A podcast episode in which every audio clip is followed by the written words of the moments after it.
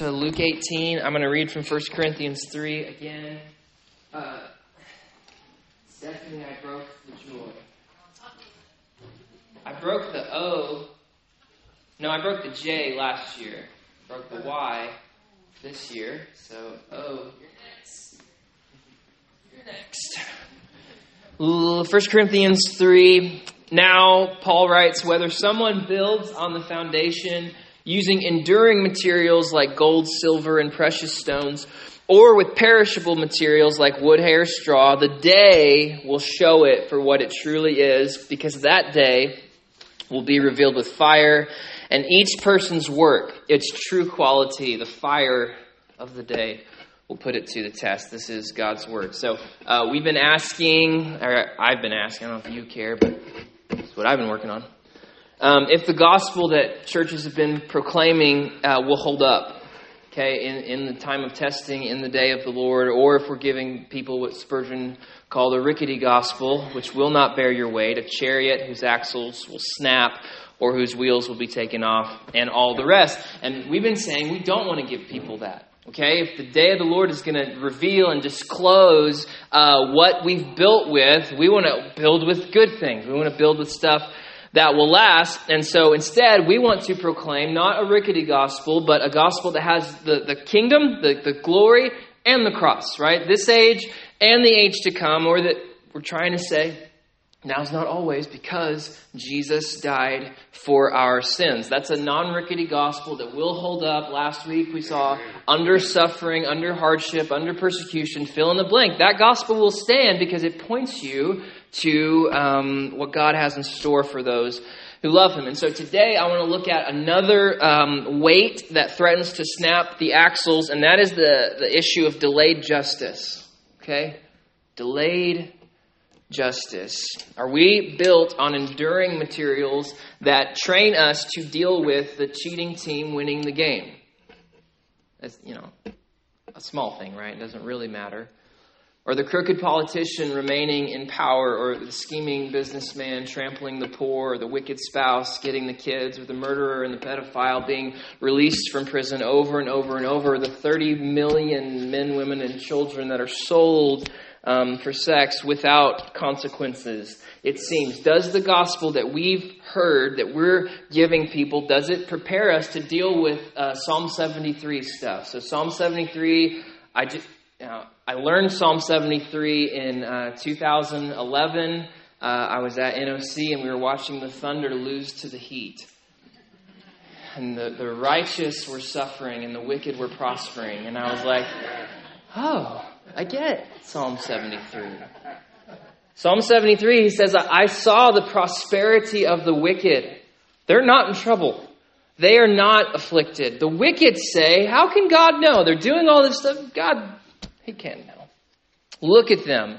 They, the wicked, are always at ease. They increase in their wealth. And so we're asking, does the gospel that you've heard prepare you to deal with that? Because that's really common. That's a hallmark of this age. Because if it didn't, right, if you didn't hear something that's going to prepare you to deal with that, when the wicked prosper uh, instead of the righteous, and when the justice campaign doesn't work, or when none of the crooks go to jail, you will become disillusioned, okay? Or, or, or, and stray off the path, or worse, you'll choose to go the way of the wicked because that works out, right? If your hope is set in this age and the wicked are prospering in this age, you're going to do what they're doing rather than putting your trust in what God has said, right? Like, so this is the issue. It really matters that you know how to deal with the delay of justice. So, to uh, avoid that, you going off the path or, or joining the heat, we need to believe a message that will sustain you in times of injustice. And the message of the cross before the day will do this perfectly, okay?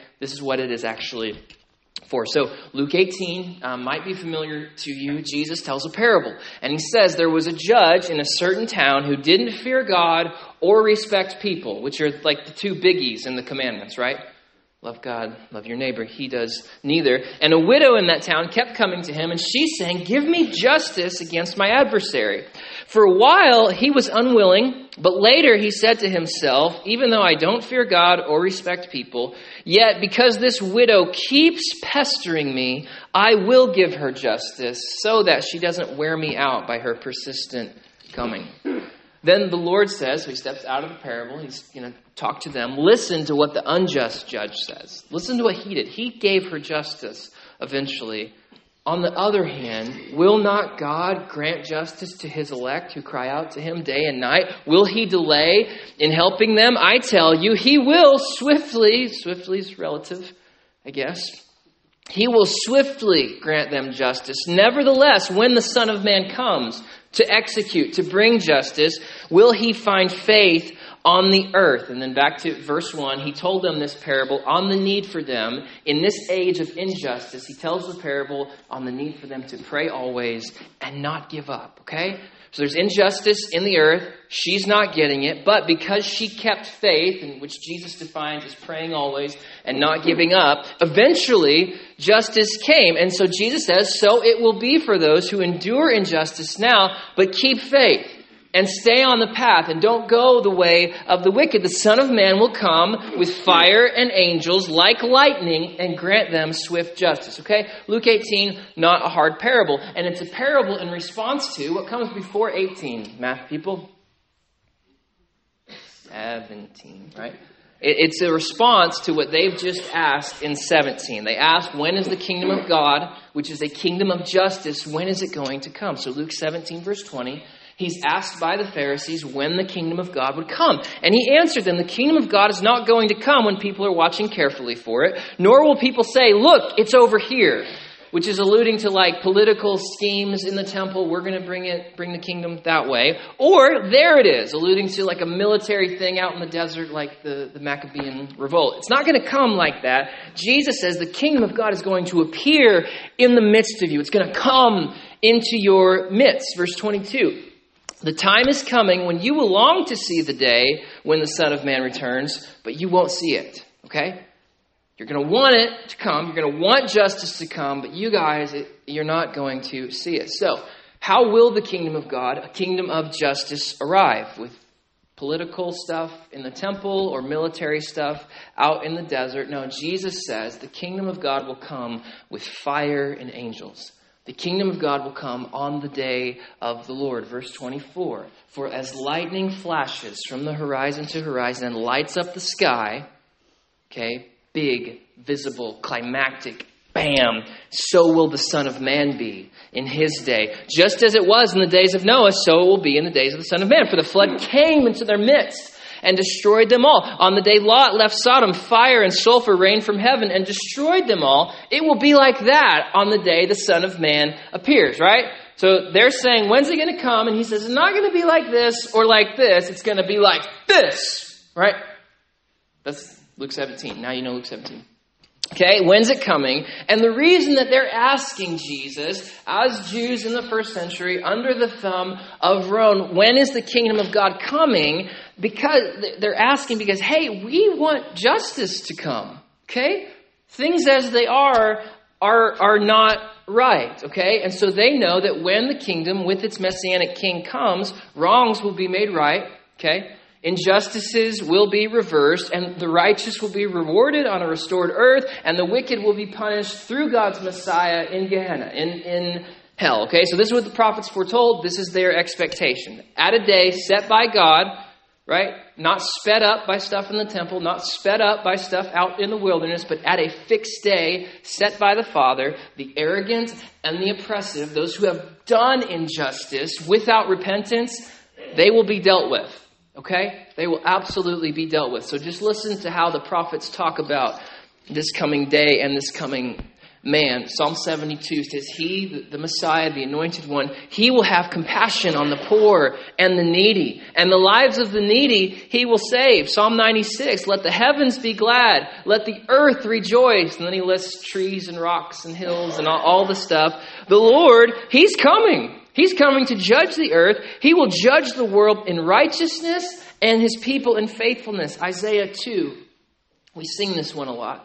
The eyes of the arrogant man, Isaiah says, will be humbled. The pride of men will be brought low, and the Lord alone will be exalted. He alone will be lifted up in that day.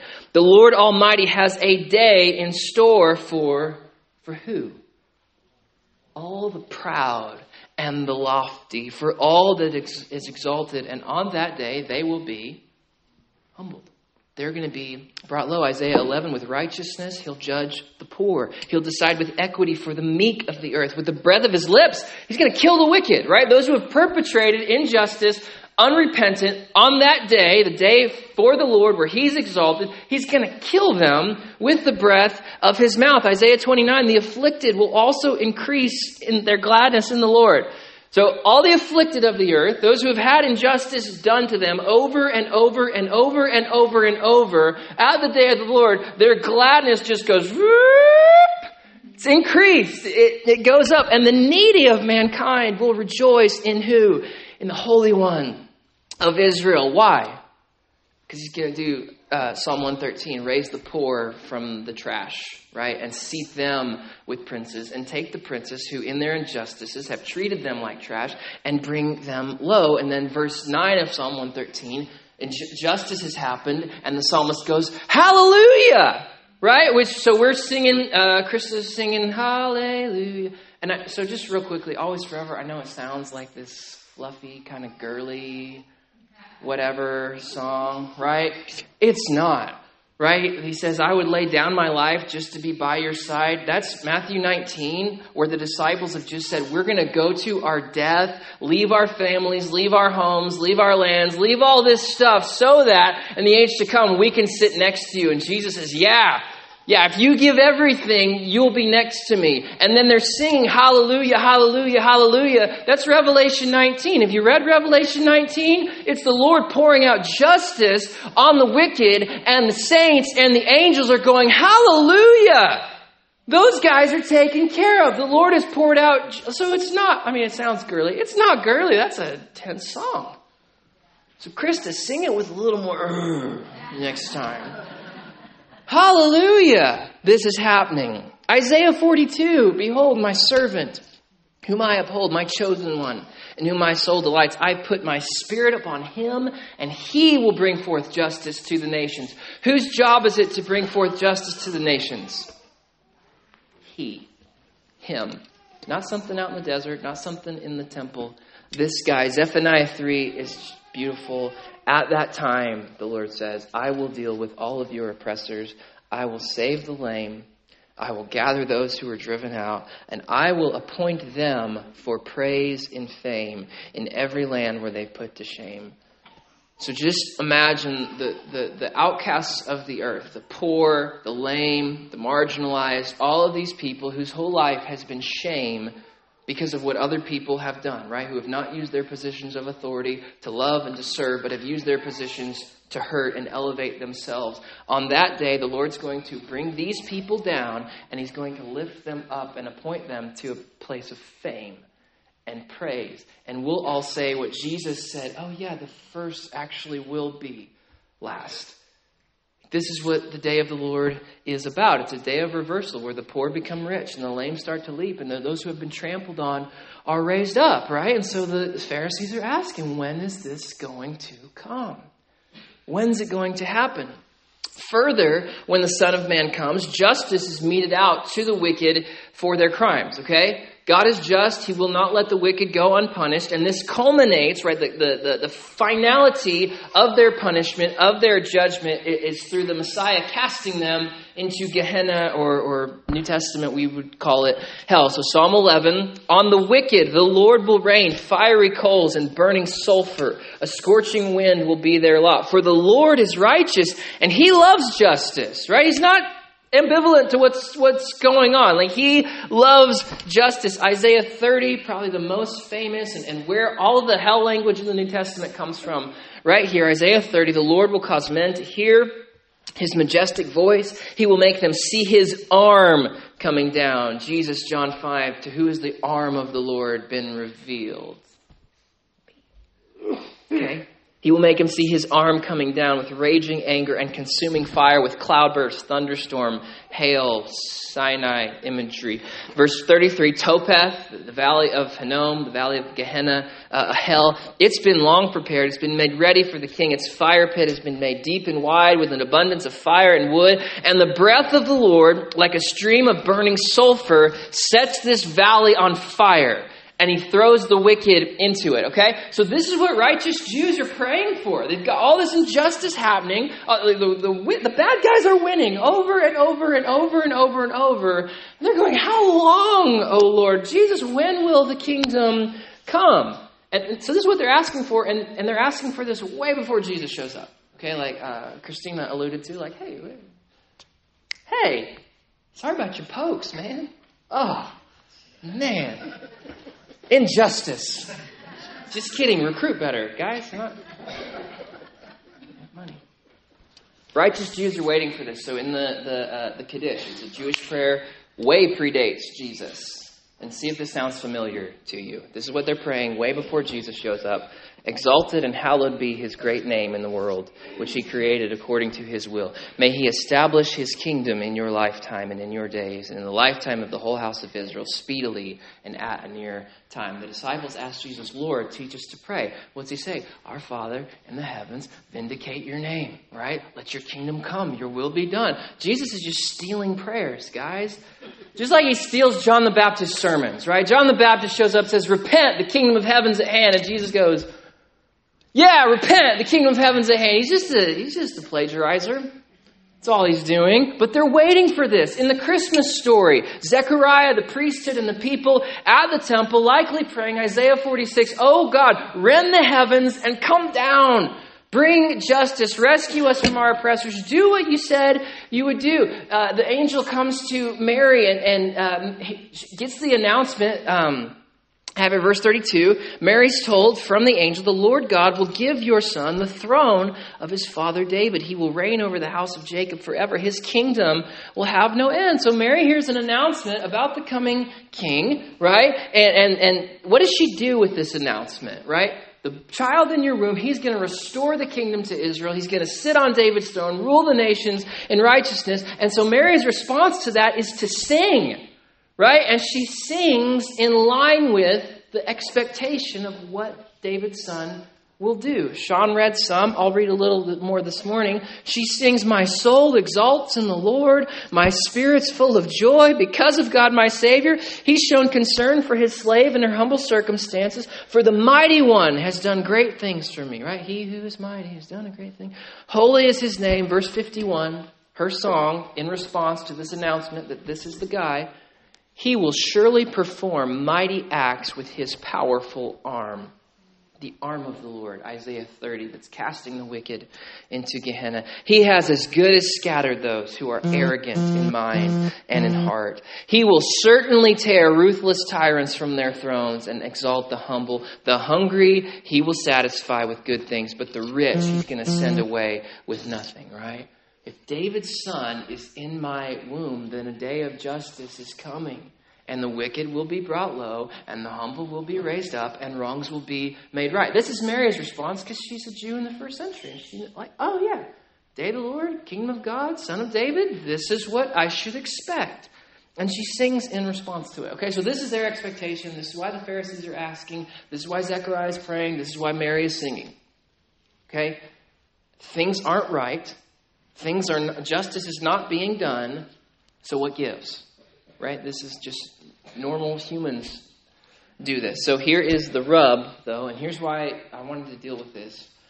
Because it is um, crucial for discipleship to have the cross before the day of justice, cross before the day of the Lord in our guts. You, if you don't have this, you get weird. You go you go crazy. This is the entire Q movement. They cannot deal with things being wrong in the world and not being fixed right now. Here's the rub that justice has been promised, right?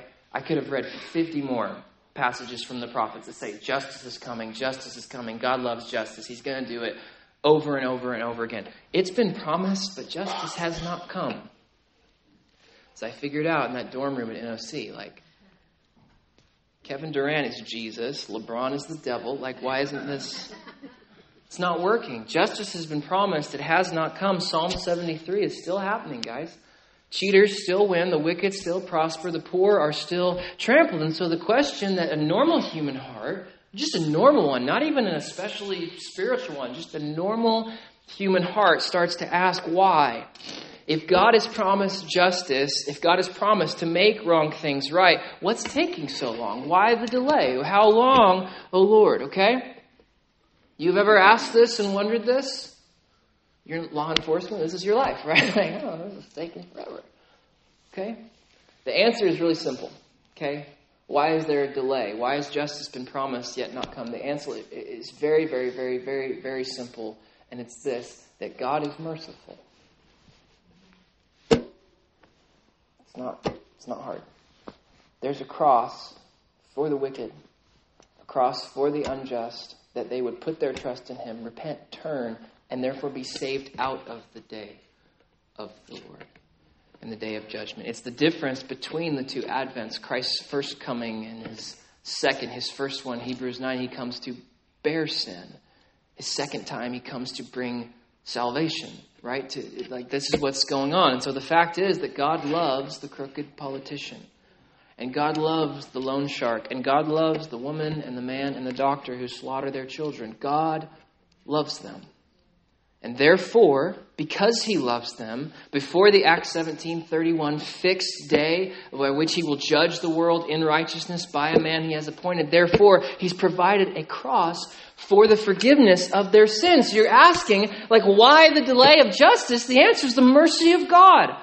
The kindness of God is why justice hasn't come yet. 2 Peter 3 9. Don't you know God is patient towards you, not wishing any would perish, but that all would reach repentance and therefore be saved from the wrath to come. There's a cross before the day. Romans 5 8 and 9. God proves his love for us in that while we were still sinners, okay? All of you, all, me, all, all of us, still sinners, still on the, on the side, uh, not of justice, but of injustice. While we were still sinners, Messiah died for us. So, how much more?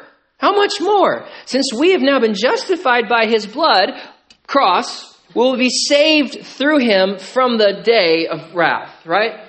It's just a simple mechanism of mercy now, judgment later. God's patience now, God's not patience later. Okay? God will absolutely bring justice to the earth. Of that, we can be sure. He, he does not lie. He will right every wrong. This is what he, what he told them. He says, I tell you, He will swiftly grant them justice when the Son of Man comes. Okay? Swiftly grant them justice. We go, yeah! But there's a delay until the Son of Man comes. 2 Peter 3 7, like we know the day of the Lord will come. The heavens and the earth that now exist. Okay? Peter's talking about the whole bit. So just in, in 2 Peter, he's got false prophets, depraved ways, greed, polluted desires, rebellion, slander, lawlessness, debauchery. Like he's listed all of these things. He says, These present heavens and earth, they are stored up for fire. They're being kept until the day of judgment and the destruction of the ungodly. So it's not a question of if God is going to do this. He's going to fix the stuff. He's going to make the wrongs right, but there is a delay. And the delay is due to mercy. Okay? Which, as a sinful human being, you should rejoice in. Okay? God has set a day when He will, by His anointed, make wrong things right. But now He's being patient. Okay? There's a merciful cross before the day of justice. And so, if this is true, and I, I think it is. What's our response to it? What's our response to this cross in mercy for bad guys before the day? The first is to repent. Okay? First is to take God up on his mercy and his cross and repent. So if you are here today and you are practicing wickedness and you are practicing injustice towards God and his people, you will get your due. Like don't leave here thinking I'm okay. You're not. You will get your due. So do not interpret God's mercy as approval, right? This is because this is what little kids do, right? Like I'm doing stuff, I'm getting away with it, nothing's happened yet. That must mean the adults think it's okay. That's not the case. The adults just didn't don't see it, right? You're just hidden, right? But when they see it, they're going to deal. You will get your due. So instead of going on in your delusion that this is an okay way to live, to rebel against God, to be unjust towards people. Instead of that, confess your sins, cry out to God for mercy, put your hope in the cross, receive forgiveness, and then enter life when Jesus returns, okay? And you can be the poor that are lifted up instead of the haughty that are cast down. First is eh, response to mercy, and the day is, is repentance. And so if you're here today and you're not repenting, you're not putting your trust in, in, God's mercy in the cross for the forgiveness of your sins, and you got questions about it, talk to a member of our church. They can tell you, hey, here's what the cross is. Here's what it means to put your trust in it. Here's what Jesus' resurrection means. Here's what your resurrection means. Here's the path. They can do that. Okay? They are well equipped to tell you what the gospel is, how to repent, how to follow Jesus, or you can talk to me or any of our other elders. But please do not leave here today going on in your delusion that injustice is okay and rebellion against God is okay. No, there is a day of judgment coming. The Son of Man will come and he will cast the wicked into hell. And we want you to avoid that. Flee the wrath to come is the message that this cross gives, okay? Everyone got that? It's the most important thing today. Everything else is a cherry on top. Flee the wrath to come. Second, in the meantime, while we're waiting for the Son of Man to come, while we're waiting for God's ultimate justice, we are to do justly. Okay? We are to not walk in unrighteousness and injustice. We are to walk in justice. Isaiah 1, not our context exactly, but it fits. Learn to do what is good Pursue justice, correct the oppressor, defend the rights of the fatherless, and plead the widow's cause. This is your marching orders, people of God.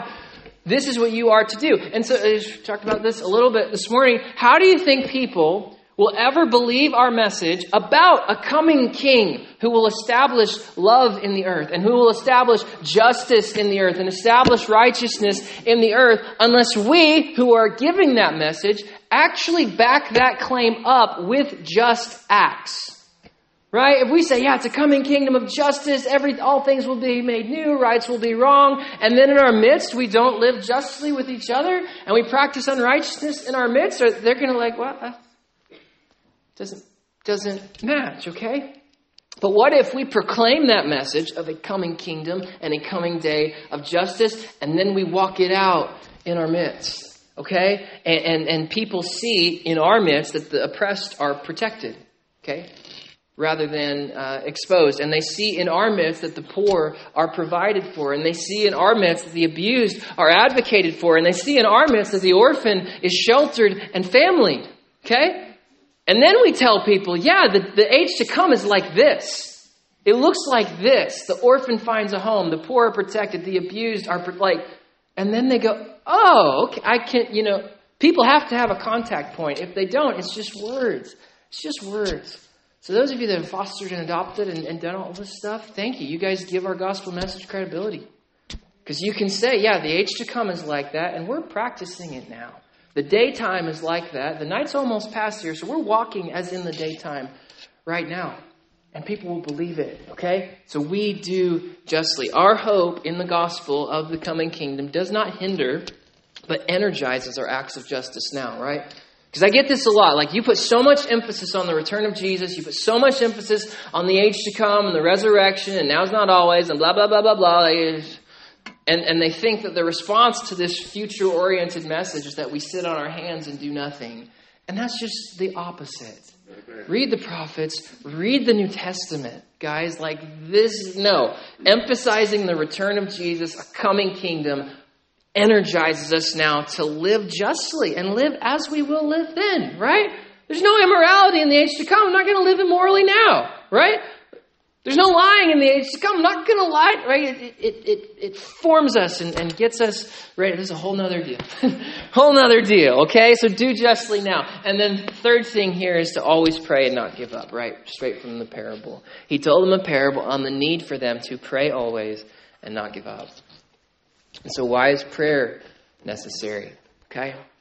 Because it's through prayer that we access the grace necessary to respond to injustice rightly. Right? You ever go in, you know, the difference between going into a situation that you've prayed about and just hopping in and then you get hit in the face? You want to be this guy because you've prepared yourself and God's given you the Spirit to help you. It's, it's through prayer that we access the grace to not give up in believing God's promise that He will set all things right and He will bring perfect justice on the day He has set when the Son of Man comes. And then, by God's grace, by God's Spirit, we can actually then walk this life out in the face of injustice. We can, we're actually equipped to deal with it through prayer and the Spirit being given to us um, in prayer. So 1 Peter 2, I, and we could have just read all of 1 Peter, which is one section here. Peter says, Be subject to the Lord, or for the Lord's sake, okay, for his message being uh, credible, for the Lord's sake, to every human institution. Oh, you know what I mean? Like, you, Peter, have you met human institutions? Yeah, his is worse than yours. Okay? And he says, Be subject to them. Servants, be subject to your masters with all respect. And you're like, okay, I got a good boss. I can, I can do that. Not only to the good and gentle, though, but Peter says, be subject to uh, also to the unjust. Servants, be subject to your unjust masters. Verse 19, for this is a gracious thing when mindful of God, mindful of His cross, His mercy to the wicked before that day, when mindful of God, you endure sorrow from oppressive governments and masters and, and fill in the blank while suffering unjustly. This is nails on a chalkboard to read. this is terrible. Verse 20 If when you do good and you suffer for it, you endure, this is a gracious thing in the sight of God. So God sees you in the middle of injustice, and He's not saying it's right or it's okay. Like, we're not saying injustice is awesome. But he's seeing your heart response in the midst of it and says, This is a gracious thing. Why? Because it shows that you actually trust his story. You actually believe the narrative about the cross in this age before the age to come. It shows you've really, you know, you've done the storing up treasure for that age where moth and rust can't steal it, you know, and, and can't mess with it now. And you've put your hope in his day of justice. And so if you have this in your heart, you have the cross before the day, and you know that injustice happens all the time, and it's a hallmark of this age, you can say think, crazy things. You can say insane things, like Paul in 1 Corinthians 6, right? We've got a lawsuit happening, and it seems like the bad guy has won, and Paul writes to them, hey man, why not just rather be wronged? Which I know as Americans is like, hold up. I get it. Like, I, I get it. But Paul says, look, if the age to come is real and you're going to live forever, and everything that's stolen in this age, he's going to restore, why not rather be wronged? Why not? Okay? Or he, the guys in Hebrews 10, right? You guys, because you're, you've set your hope in another age, because you've set your hope in the resurrection, whoever wrote Hebrews, can say, You guys joyfully accepted the confiscation of your property because you knew you had a better possession. That is so stupid if this isn't true. Right? But if this is true, and this is 80 years, maybe, and that's ages upon ages upon ages upon ages, it's not stupid. It makes sense. And it shows that you actually believe the cross stuff. You actually believe this stuff. And so you can say, it's okay if I'm wronged, and it's okay if my stuff gets stolen. I'm going to live forever. And so in the meantime, I'm going to extend mercy and kindness to those who are perpetrating injustice. I'm going to call them to repent in the day of the Lord and, you know, hopefully get my stuff back. But if they don't, I'm going to act like my master did and carry the same cross he did and extend mercy to them in hopes that they will turn and not be cast into a lake of fire, but enter life with me, or after they give me my stuff back too. Like th- this is what we do. And so God sees you act like that and says, This is a gracious thing. Verse 21 For to this, to unjust treatment, you have been called, because Christ also suffered for you. If you want to talk about injustice, the most unjust act in human history is that God came here and we killed him. We put him on a cross. To this you've been called. Christ did it, leaving you an example, not leaving you an out, leaving you an example so that you might follow in his steps. You might do as he did in the face of injustice. And what are those steps? Verse 23. When he was reviled, he did not revile in return. When he suffered, he did not threaten, but he did what? continued entrusting himself to him who judges justly. It's not a question of is justice going to be done? It's a question of can you handle it in the delay? Can you, like the widow, always pray and not give up and not do the Pharisee thing and try to bring it about yourself, but to put your trust in the Lord, cry out to God for grace and help, and then walk this thing out. And if you lose your stuff, it's 80 years, man. If, if injustice is done to you, 80 years, right? This is the message. And, and I know this isn't like a super Christmas message or whatever. But Advent comes every year. You know, I feel like, oh gosh, we got to do this again. this is the message. There is a cross before the day. And by putting your hope in that story and not some other wacky thing, by putting your hope in that story, injustice can come and you can deal. And you can stay on the narrow path and not give up. And I promise you, you will not regret it. You will be rewarded for endless ages. Okay? Let's pray. Father, we, um, oh, Robert, if you would come help us, please. Sorry. I was just rolling, man, I forgot. God, we need help. Um,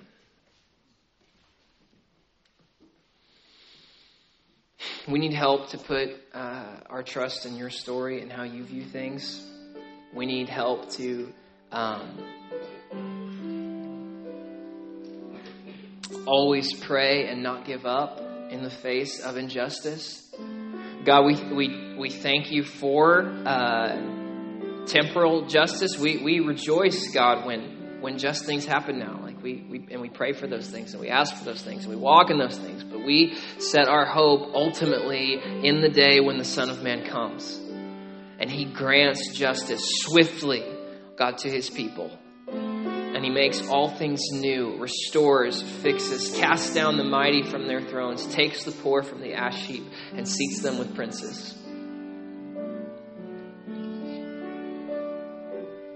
So mark it on our heart, God. Make it real, not just words.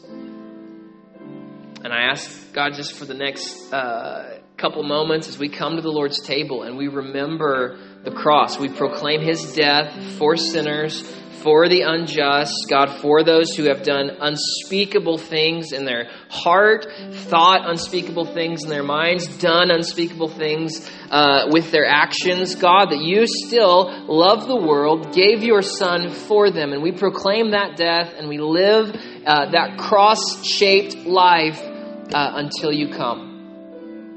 In the name of Jesus, everyone said.